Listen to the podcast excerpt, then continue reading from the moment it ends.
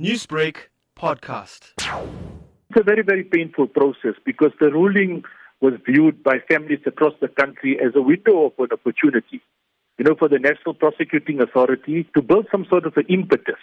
And a similar process would have happened for many, many other families. But the painful reality is that the wheels of justice are turning very, very slowly. And every single day that passes simply means justice delayed, justice denied. So, Imtiaz, you have been fighting for justice for your uncle for more than 20 years. What is the next step in this long journey that you have been undertaking?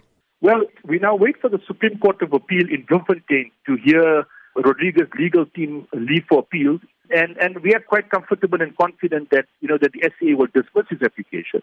But he then has another avenue. You know, he can then take the matter to the Constitutional Court in Braamfontein, which is the highest court in the country. And it is only after that particular process is completed, you know, a criminal trial can commence against him. So, do you feel a sense of betrayal that the state is covering the cost for the accused? As of this particular day, I mean, you and I, as taxpayers, have paid the, the legal bill for Joao Rodrigues. In a PI application that I submitted to the Department of Justice, they had indicated a cost of approximately 3.5 million rands to cover his legal costs. And yet I, as the fourth respondent in the matter, the Supreme Court of Appeal, totally depend on the Foundation for Human Rights and Webber Wentzel to cover my legal costs.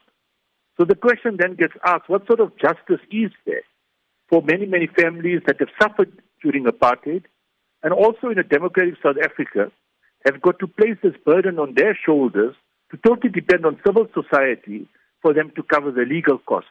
And that is why our appeal goes out to the ANC-led government of the day, that it is their moral responsibility to ensure that there's justice for all our fallen heroes and heroines, all our martyrs, and the only way they can do this is by ensuring that the apartheid era cases get reopened and families get through justice, they get some form of closure, and apartheid era perpetrators get punished for the heinous crimes. So, do you feel that in post apartheid democratic South Africa, you are still not able to get your day in court? I belong to the apartheid era victims family group.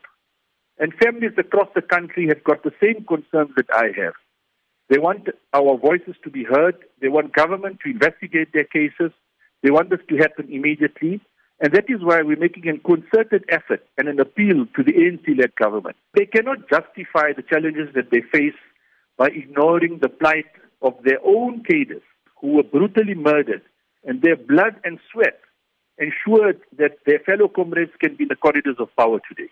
And yes, they have to take responsibility that they have dismally failed, and some might call it an absolute betrayal. And it is totally understandable when we as family members refer to them as betraying their comrades. But that is why we continue reminding them that it is still never too late, and in that way pay the ultimate tribute to our fallen heroes and heroines, which means restoring their dignity. Newsbreak, Lotus FM, powered by SABC News.